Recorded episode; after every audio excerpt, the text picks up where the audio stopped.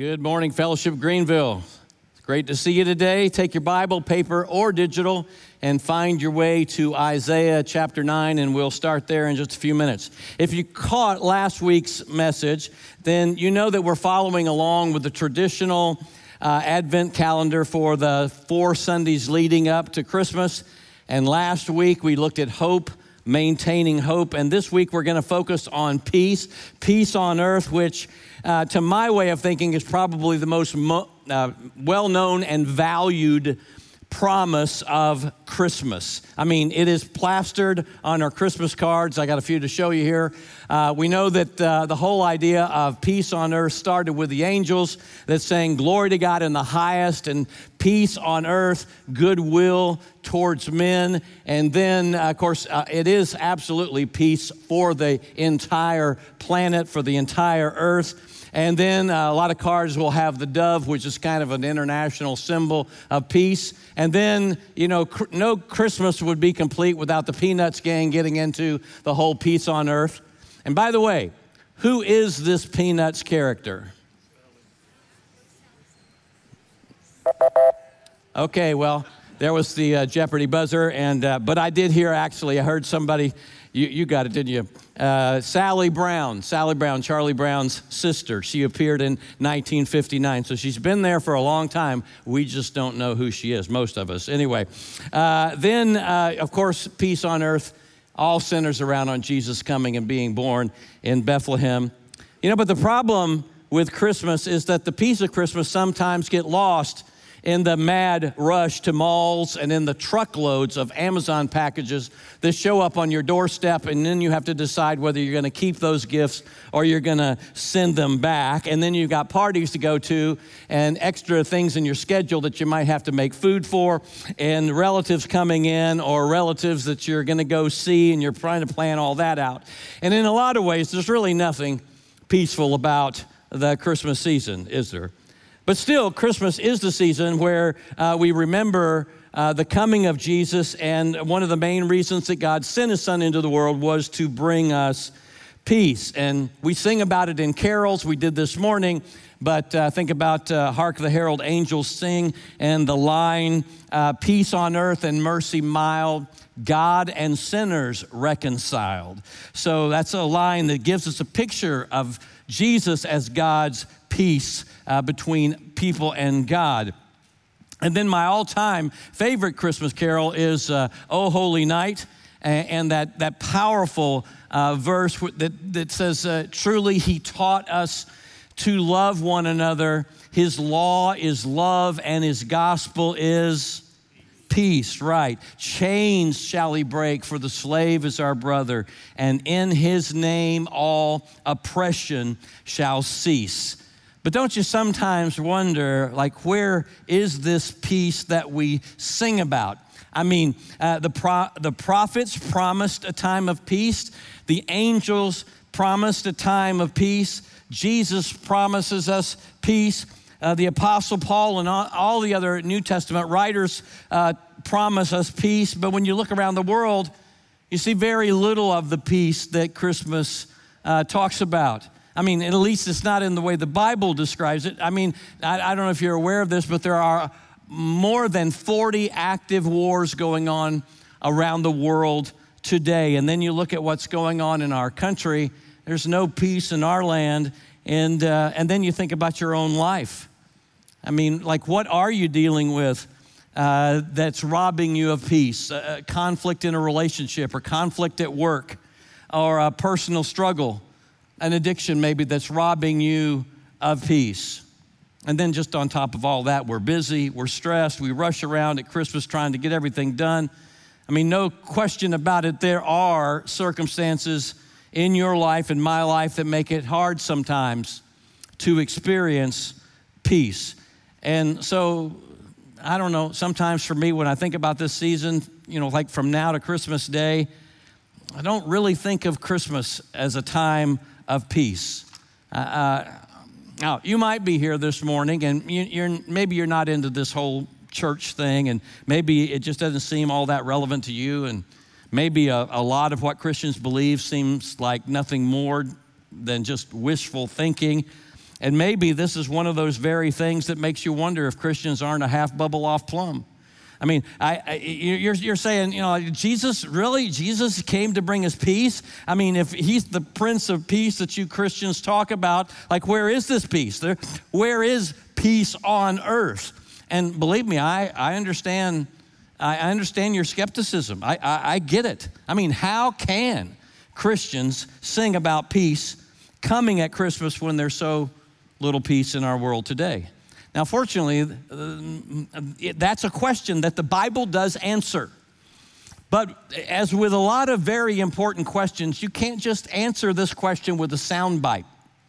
I mean, it's going to take me about 40 minutes to answer this question. So I figure you, you got no other place to go, right? So, I mean, you came here and and uh, I did have somebody come up to me, a, a, kid come up to me and said, Are you preaching today? And I said, Yeah. And he said, Well, how long are you going to preach? And I said, Probably too long for you. so it's going to take me about 40 minutes. And here's, the, here's one of the reasons is if we're going to answer this question, you know, why don't we experience this peace or where is the peace? We got to go back to the beginning and find out what happened to it. So uh, we got to go back to Genesis uh, 1 through 3, and I'm just going to talk it out. We're not going to really turn there. But uh, the question is why is there no peace? Where's all the violence and the injustice and the oppression? What, where does that come from? What's the cause? What's the first cause? Well, according to the Bible, God created everything and everyone, and He created this world and everything in it as a good place, a very good place, in fact. And it was God's desire that we would live in relationship with Him and each other in relationships that are characterized by love and harmony and peace. But God gave people a choice. We could trust God and live our lives under His good and gracious rule, or we could go our own way and decide for ourselves what we think is right and wrong and true and false and good and evil. And the Bible tells us that, that sometime after God created this very good world, our first parents chose to make their own decisions. They wanted to rule over their own lives rather than have God rule over their lives. And the immediate result of their sin, and sin uh, is simply the desire to live my life my way rather than God's way. But in the chapters that follow Genesis 3 and the fall, our fall into sin, you see that God's good world becomes corrupt and violent and chaotic and distorted and dark. And sometimes people blame God for all the pain and suffering that goes on in the world, but I would remind you that this is not the world that God created. This is not the good world that God created. This is the world that we created when we thought we could run it better than God could. And so, the, what we're living in today is a broken world, a fallen world. And the Bible tells us that this brokenness um, permeates everything. There's a, our, our, relationship with God is broken. Our relationships with each other are broken. Uh, our relationship with the creation, with nature, is broken, so that absolutely nothing in our world is the way it's supposed to be. We're not seeing the beauty that we ought to see.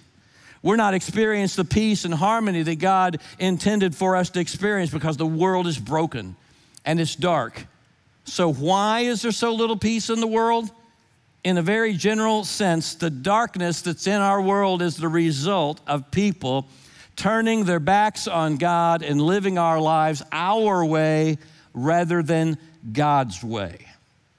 Now, when we step into God's story in Isaiah's day, 2,700 years ago, Isaiah is writing to people, the Jewish people, at a time when their country is ravaged by the threat of war and oppression. In fact, the passage here in Isaiah, in, in verse 1, says that those who have been living in darkness and distress will do so no more.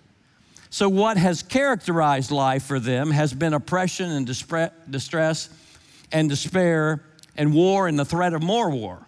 And verse 1 mentions these two regions, the land of Zebulun and Naphtali, and these were the two northeastern tribes of Israel that bordered on the massive Assyrian Empire, and they were the first territories to be invaded by the Assyrians, and the people there were deported, and the land that was promised to Abraham and his descendants became the property of the king of Assyria. And things were going to get worse. They were going to get much worse. Now, their biggest problem, though, was not wars and rumors of wars. If you go back to Isaiah chapter 8, what you find is that their number one problem, the number one problem with God's people, is, is not the threat of an invading army. The biggest problem is that God's people simply do not trust Him. The threat of war is on the horizon, but their greatest problem is that they refuse to look to God as their help and their hope. Instead, they look for their, to their own wisdom. They're trying to find the help they need by trusting in their own plans and their own agendas, and they're trying to work things out in ways that will get them a quick fix to the problem. So instead of listening to what God has to say, they're seeking and listening to the counsel of people who don't even know God. Again, they're looking for quick relief, a quick solution to their problems, and they're forming alliances with other nations, hoping that they can to avoid the coming disaster. And basically, God says, as you make these alliances, as you turn away from me, He says the darkness will get worse, and you'll experience more and more of the broken life that you're hoping to avoid. And you see, they're, they're repeating the sins of their first parents back in Genesis 3. What you read over and over again in the Bible is that our main problem is we do exactly what our first parents did. We do exactly what the people in Isaiah's did, and that is when things get dark and when we feel threatened, when things aren't going the way that we think they should go, we try to fix things our way rather than God's way. We seek quick fix solutions to the pain and the hurt and the distress in our lives and in our world by relying our, on our own wits and wisdom rather than on God's word and God's wisdom. And it's not just the darkness out there that's the problem in here. I mean, we experience a lack of peace more personally as, uh, as our bodies break down uh, or as, as friends and family let us down or as we struggle relationally with each other. I mean, we, we experience it in the struggles in our marriage and the struggles with our kids, with people at work, and even with people at church. I mean, in all these ways and more, we encounter the brokenness of this fallen world in very um, up close and personal ways. And all too often, we come up with our own solutions to the problems we face. Oh, we pray and we ask God for help, but when help doesn't come, right away or it doesn't come in the way that we hope it would come, then we try to orchestrate solutions apart from God. And as we try to find solutions apart from God, the darkness gets worse.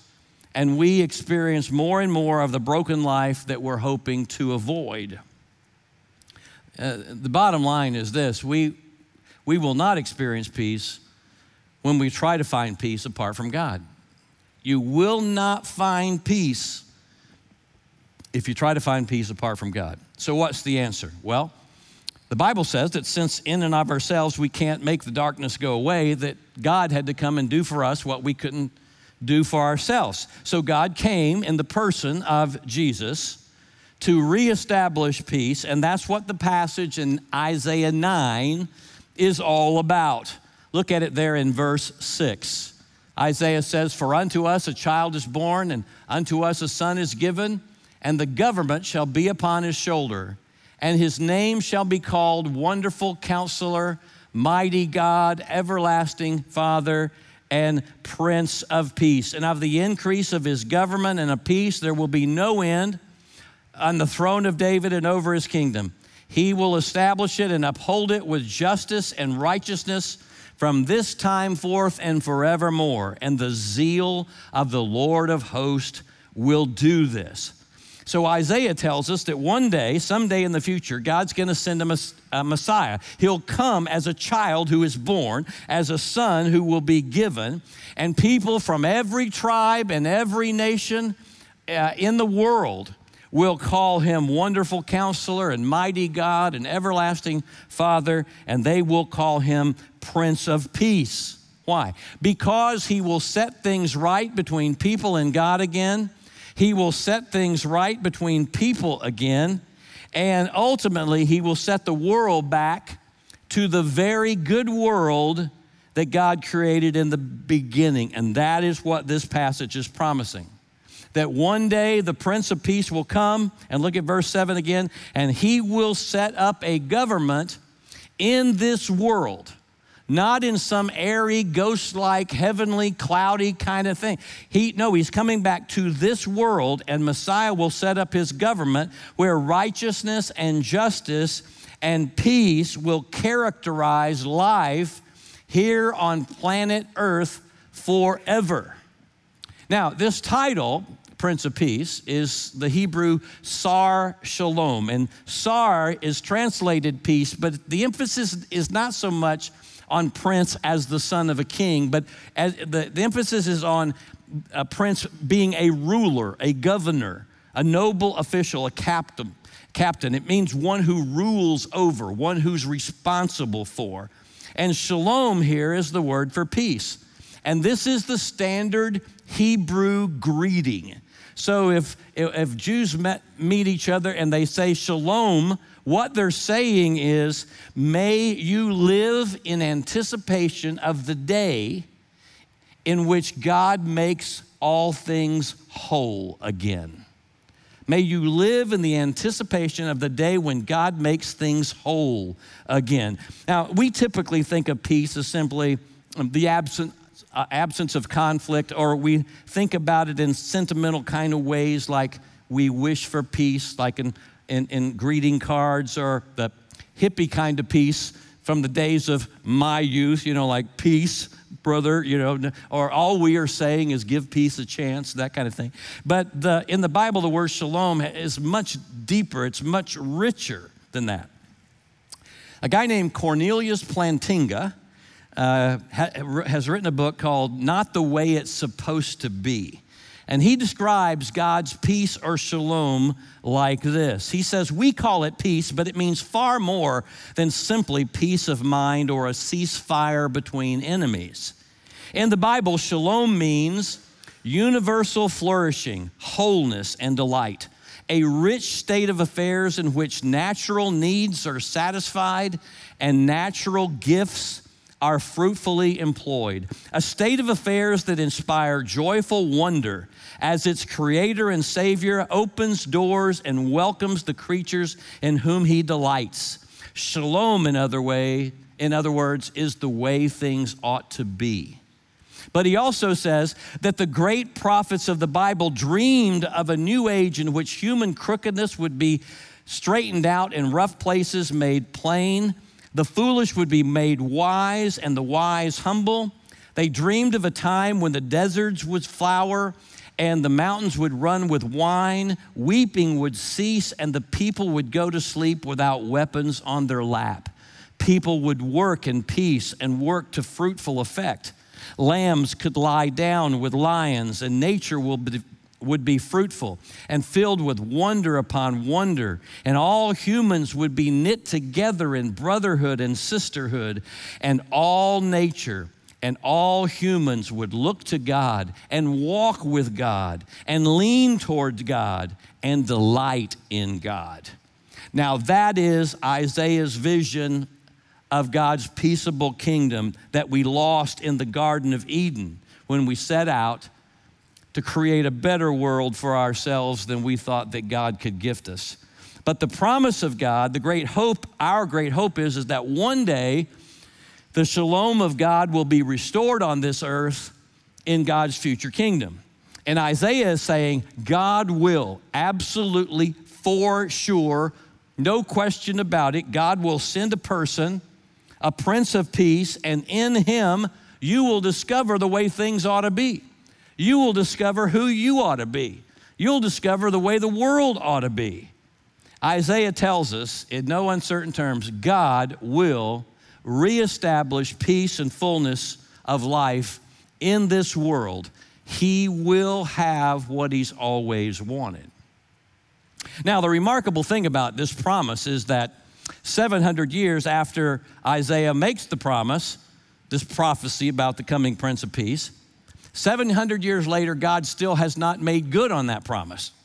But still, there were faithful Jewish people who had not given up hope. They were still clinging to that promise.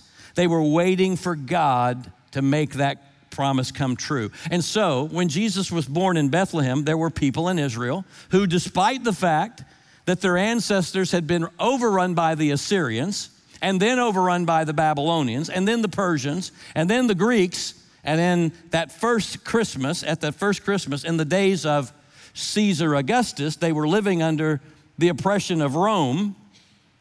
Again, despite all that 700 year dark history of foreign oppression, there were still people in Israel who believed God would make good on his promise. Mary was one of them, Joseph was one of them. Last week we looked at Zechariah and Elizabeth.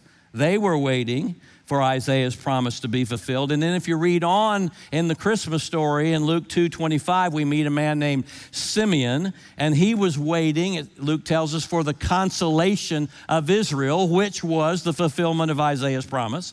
And then you read on and you read about a prophetess named Anna in Luke 2:38, who when she saw the baby Jesus, she spoke about the child to all who were looking forward to the redemption of Jerusalem.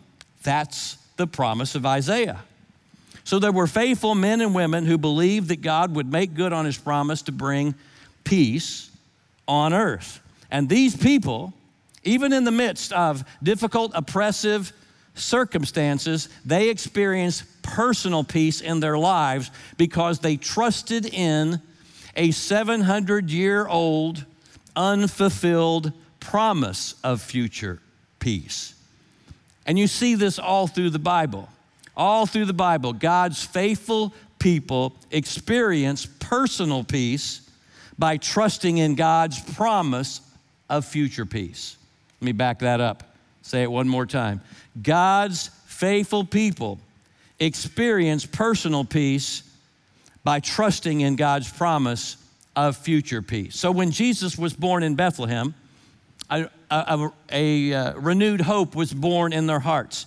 As they encountered Jesus, they came to believe that Jesus was, in fact, the Prince of Peace that Isaiah pro- promised, who, and he would come and he would reestablish God's kingdom on earth. They came to believe that Jesus' government of righteousness and justice and peace would rule and reign evermore, Israel would be able to throw off her uh, 700 year history of oppressors and Israel would be back on top. They came to believe that Jesus would make things the way they're supposed to be.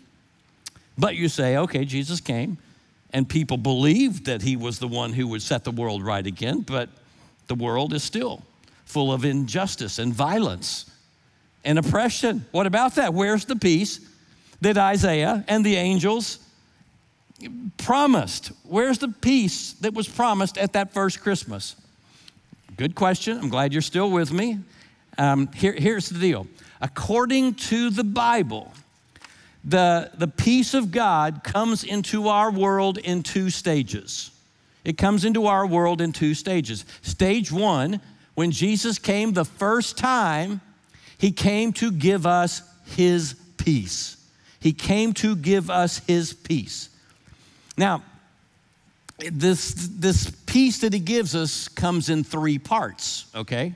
First of all, Jesus came to make peace between God and people possible again. He came to make peace between God and people possible again. The break in the relationship with God that occurred way back at the beginning, the brokenness in our world that has come because people refuse to give God his rightful place as governor of our lives.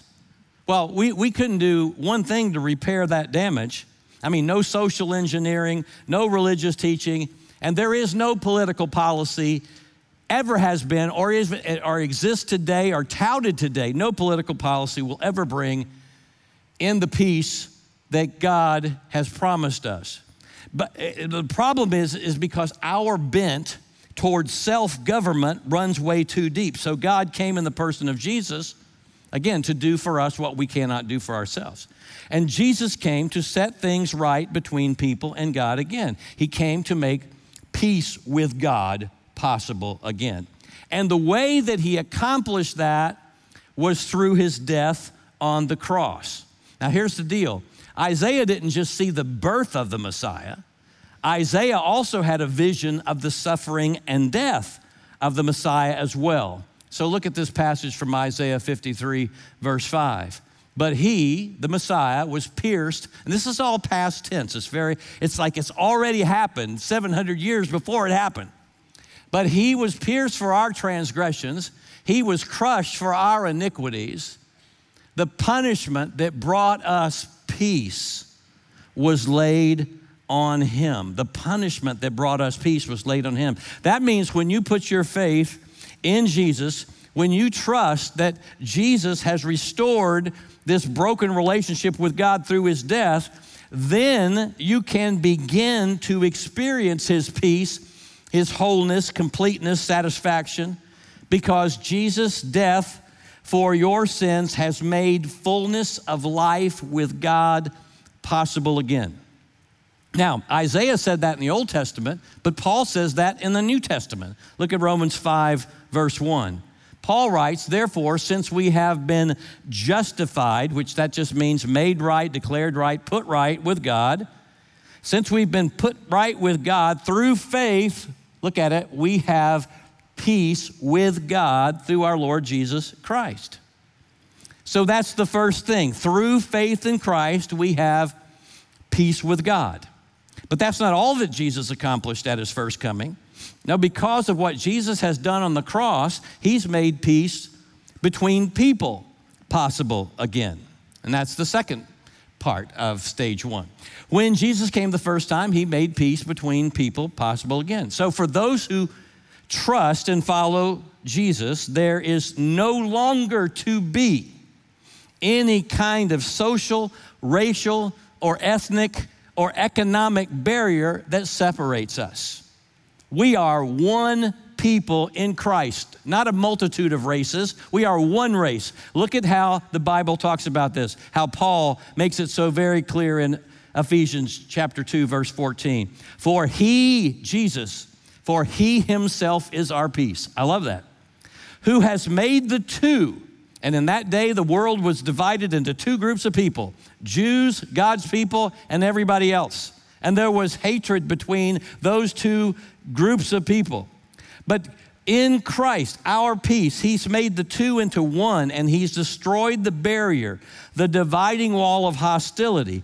God's purpose was to create in Himself one new humanity out of two, thus making peace and in one body to reconcile both of them to God through the cross, by which he put to death the hatred. He came and preached peace to you who were far away and peace to those who were near. The far away, that's the Gentiles. Those are near uh, Jews. For through him, we both have access to the same Father to the Father by one Spirit. So Jesus is our peace. He Himself is our peace. Now, again, think about those words from O Holy Night. Truly, He taught us to love one another. His law is love, and His gospel is peace. This is in like 1860 something, 1863. Civil War times, chains shall he break, for the slave is our brother and in his name all oppression shall cease. At the forefront of abolition were Christians, and this is a song for abolitionists. Now, sadly, though, that has not always been characteristic of the church through the ages, through the years. But this, this is the way it's supposed to be. Jesus made it possible. This is what authentic Christianity teaches. And Paul says, the same thing in another New Testament letter. In Colossians chapter 1, verse 20, he says, And through him, God has reconciled himself to himself all things, all things, whether in heaven or on earth, by making peace through his blood shed on the cross. So, do you see it? So, the first time Jesus came, he came to die. And through his blood shed for us on the cross, He's made peace between people and God possible again, and He's made peace between people possible again.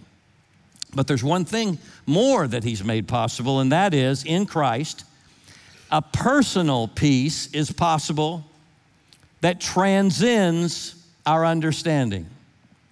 When Jesus came the first time, the third thing that he accomplished in bringing peace on earth is that he made a personal peace that transcends understanding possible for us.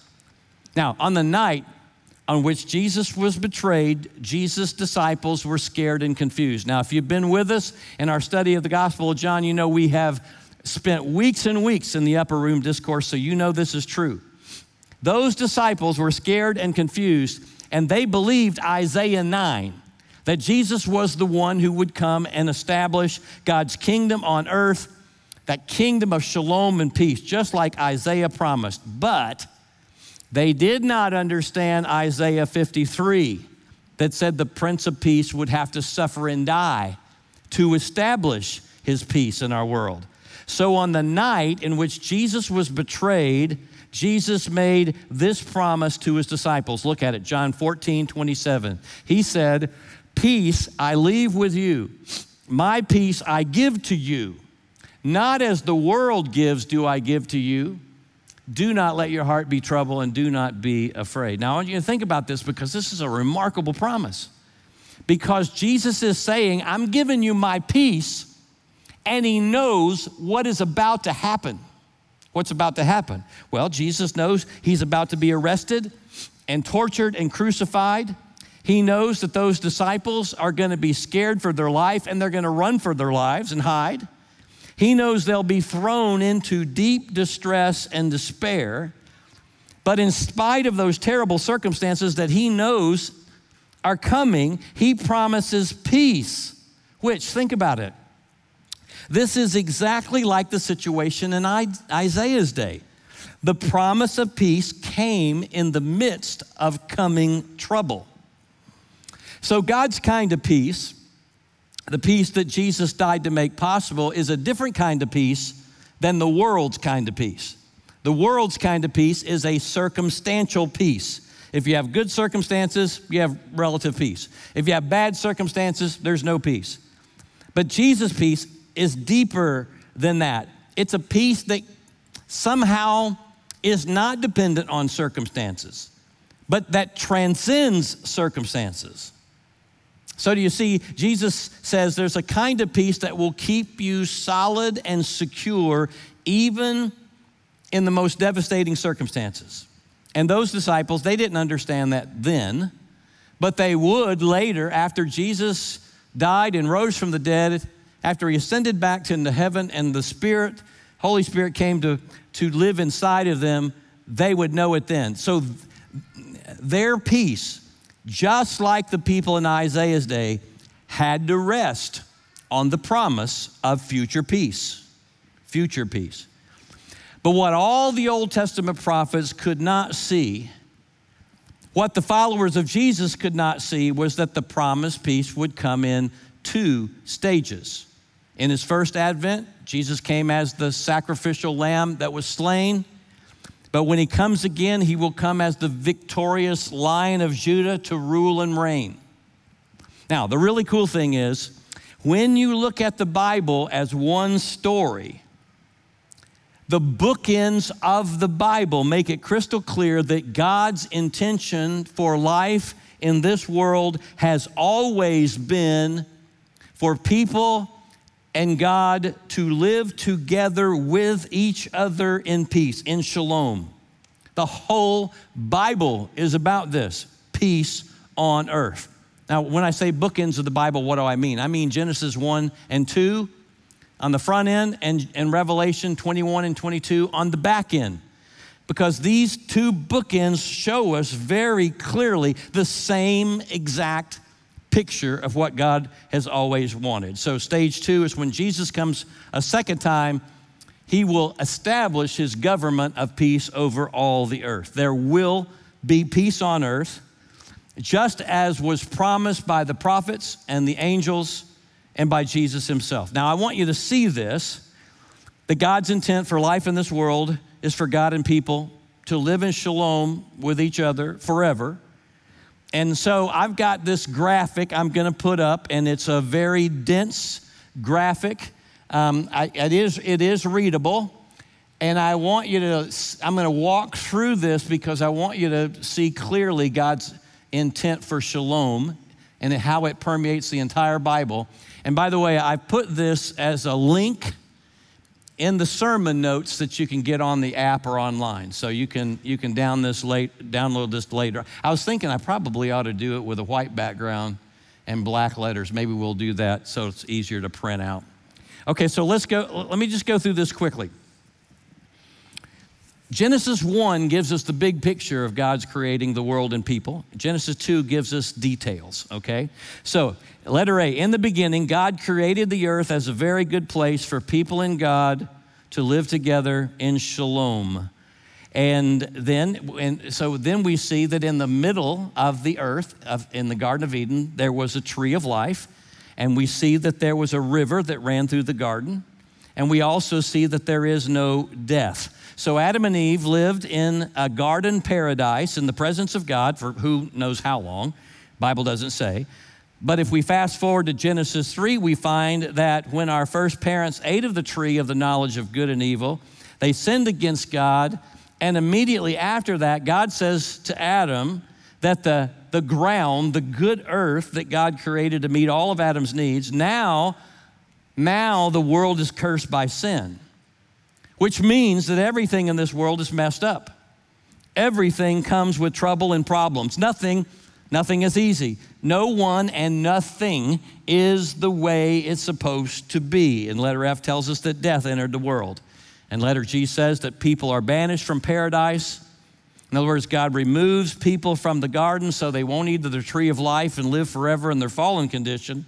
And so the good world that God created and you see this from Genesis 4 all the way through Revelation, is full of violence and oppression and conflict.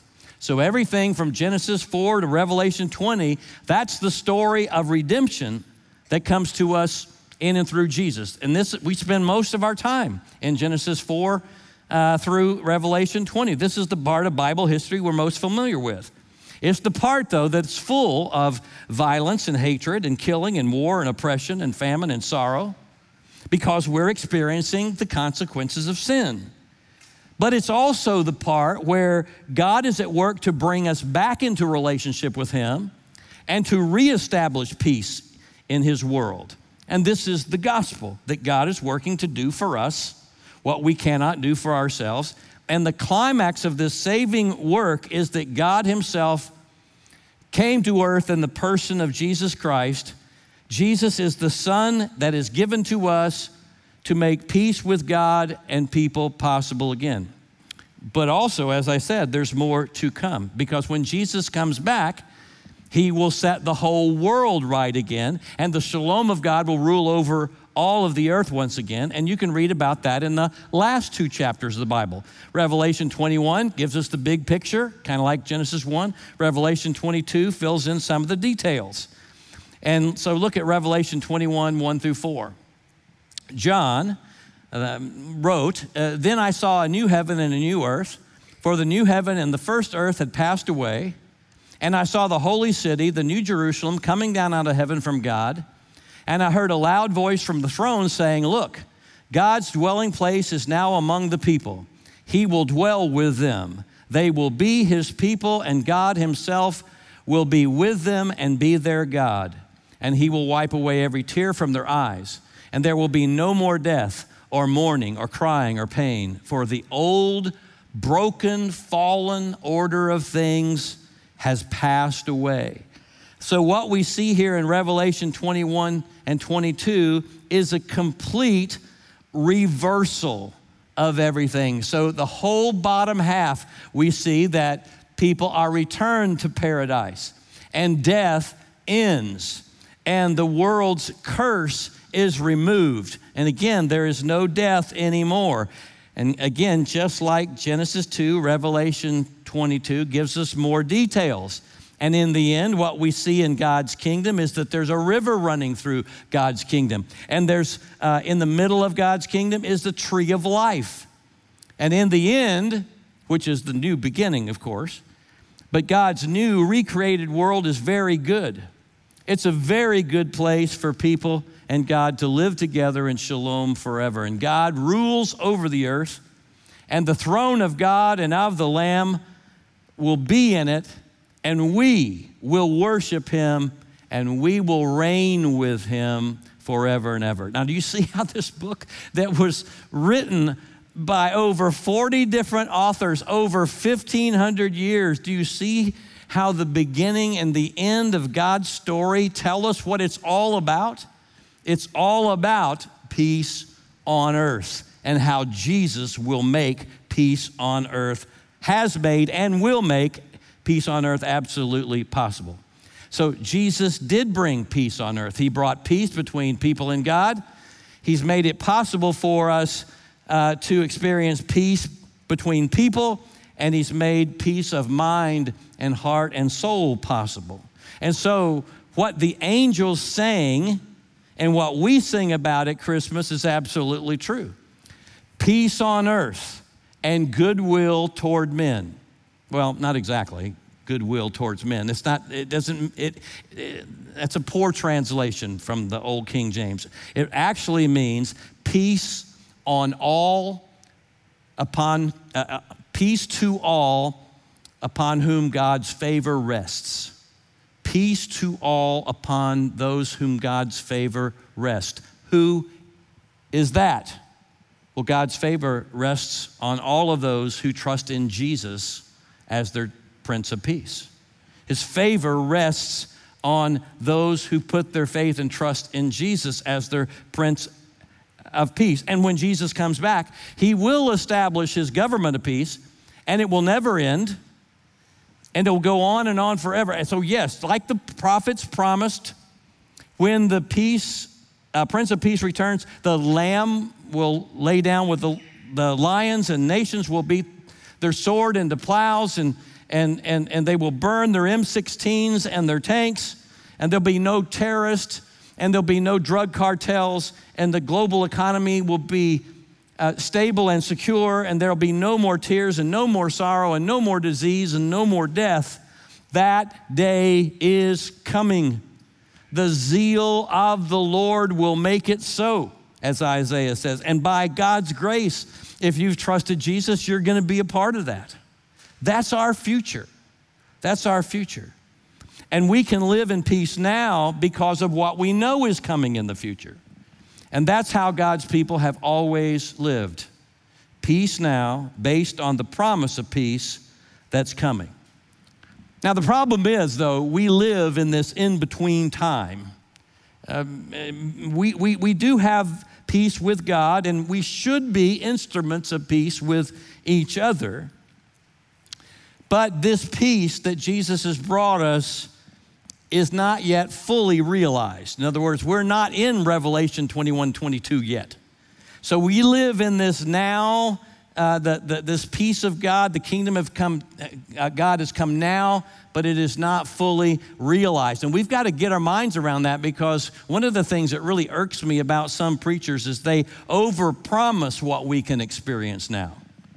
Like, if you trust Jesus, your life is going to be just full of love and joy and peace, and you won't have problems and troubles, no worries, and Jesus is the answer to everything. And He is. But hear me, Jesus gave us His peace, but experiencing that peace sometimes is somewhat elusive. I mean, when you're trying to figure out how to pay the bills, or when you've received a bad report from the doctor, or when your husband or wife says, I'm done, and walks out. Or when one of your children tells you that they don't believe in God anymore. Or when you're under pressure at work. Or when that contract falls through. Or when you don't meet your quotas. Or when there's conflict in a close relationship. Or when someone has really hurt your feelings by something they said or did.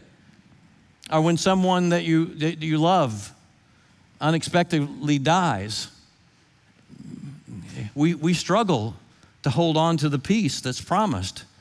There are so many things in this in between time, in this fallen, broken world that are beyond our ability to control. So so many things that bring us so much emotional and spiritual unrest that even as Christians, we, we do wonder where is the peace? Where is this promised peace? I mean, everyone in this room, everyone has things in your life right now that are stealing away the promised peace. Now, you hear me, God has not promised you that all the circumstances in your relationships, all the circumstances in your marriage, all the circumstances with your kid, all the circumstances at work, all the circumstances at church. He hasn't promised all the circumstances related to your health. He hasn't promised peace and all of that. But he, ha- he has not promised a circumstantial peace. But he has promised us a substantial peace that's not dependent on our circumstances. And that's what Jesus promised. And we looked at this in our last message in the upper room discourse before we took this break. But I want to go back to it. John 16 33. Jesus says, I've told you these things so that in me you might have peace. In this world you will have trouble, but take courage. I have overcome the world. So Jesus says, in this world, you will have trouble. Of course, you're going to have trouble in this fallen world. You're still in the in between time when, when all of our circumstances are contaminated by the consequences of sin and darkness and brokenness. There's so many things we can't control. So, yes, for now, yes, there's still a lot of trouble in the world. That, and that means there are a lot of troubling things that we have to deal with and it's that way because the kingdom has not yet come in all of its fullness. But Jesus does say, I'm telling you the truth. In the worst of your troubles, it is possible to experience my peace. How do you experience his peace? Well, first, you have to receive Jesus as your Prince of Peace. You have to trust that he is who the Bible says He is, and He will do for you what the Bible promises that He will do because He died for you and rose again to give you forgiveness and life. And as we've seen, Jesus is the way to peace with God. That's the gospel. And if you've never put your trust in Jesus, your hope in Him and Him alone, I urge you right here, right now, to put your trust in Jesus as your Savior, as your Messiah, as your Prince of Peace. He died and rose again so your sins could be forgiven, so you could come to have eternal life, that shalom kind of fullness of life that uh, He's made possible through His death. And that knowing Him enables you to experience His peace. So trust Him, tell Him. You do believe that He's the Prince of Peace. Tell him you do want to be a part of this new humanity that, that he's bringing together. It's very simple. Trusting the Prince of Peace is the way to peace with God. Now, once you've put your faith in Jesus, then he calls you to follow him as the Prince of Peace because the closer you follow the Prince of Peace, the, um, uh, the, the more you learn to trust him the more you allow Him to govern and rule over every aspect of your life, then the more peace you experience. Paul put it this way in Colossians 3:15. He's talking to a local church, he's talking to a community, a group of people, and he says, Let the peace of Christ rule in your hearts, since you are members of one body and you are called to peace. So you see, if, if, here's the thing. If one day Jesus is going to come back and set up his kingdom and rule over every aspect of life in this world, then doesn't it only make sense that those who believe that promise and who want to be a part of God's world made new, doesn't it make sense that we would want him to govern and rule over the affairs of our life now? It's only as we submit to His rule over our lives, as we submit to His will and His wisdom now, only then will His peace rule in your heart and in your relationships. I mean, when the Prince of Peace rules in your marriage, you'll be at peace with your spouse. When the Prince of Peace rules over your relationship with your, your kids, you'll be at peace with your children. When the Prince of Peace rules over your work, you'll be at peace at work. When the Prince of Peace rules over how you spend and save and, and give your money, you'll have financial peace. I'm not saying you won't have problems. I'm not saying that there won't be times of trouble, but you can regain that sense of stability and security by trusting in Jesus who rules over all of that. So, what is stealing your peace? Again, I can't promise that your circumstances will get better. In fact, they may get worse. But I can promise you that the more you know the Prince of Peace, the more you will experience his peace. The closer you follow Jesus and put what he says into practice, the more peace you experience. I love how Paul puts it. Well, uh, Isaiah, let me do this first. Isaiah said, this is one of my favorite verses in Isaiah. Isaiah says in, in chapter 26, verse 3, he says, You will keep in perfect peace those whose mind is stayed on thee because they trust in you. You will keep in perfect peace those whose mind is fixed, focused, stayed on you. And Paul echoes that same thing in Philippians chapter 4. Paul is writing bloody, beaten, bruised, chained to a Roman guard. He's sitting in a dark, dank Roman jail cell, and he says, Do not be anxious about anything, but in every situation, by prayer and petition, with thanksgiving, present your request to God, and the peace of God, which transcends all understanding, will guard your hearts and minds in Christ Jesus. You see, the peace that passes understanding is possible now because the one who will one day rule over this world in peace rules over your life now. It's possible now because Jesus, who's going to rule and reign over this world and establish his government of peace, he is the same Jesus that rules over your life now. This is the peace that the prophets promised us. This is the peace that the angels sang about. This is the peace that Jesus said is his peace that he gives to us. This is the peace that Paul and all the New Testament writers promise us. And this is the peace that Christmas promises us. And I hope you know this peace because this peace, Jesus' peace, will guard your hearts and minds in all the troubles you face in this world. That's his promise. That's his guarantee. Would you pray with me? Yes, Jesus, you are the Prince of Peace. You're the Prince of Peace now. And one day you're going to come back as the King of glory the Prince of Peace, to rule and reign in justice and righteousness and peace forevermore.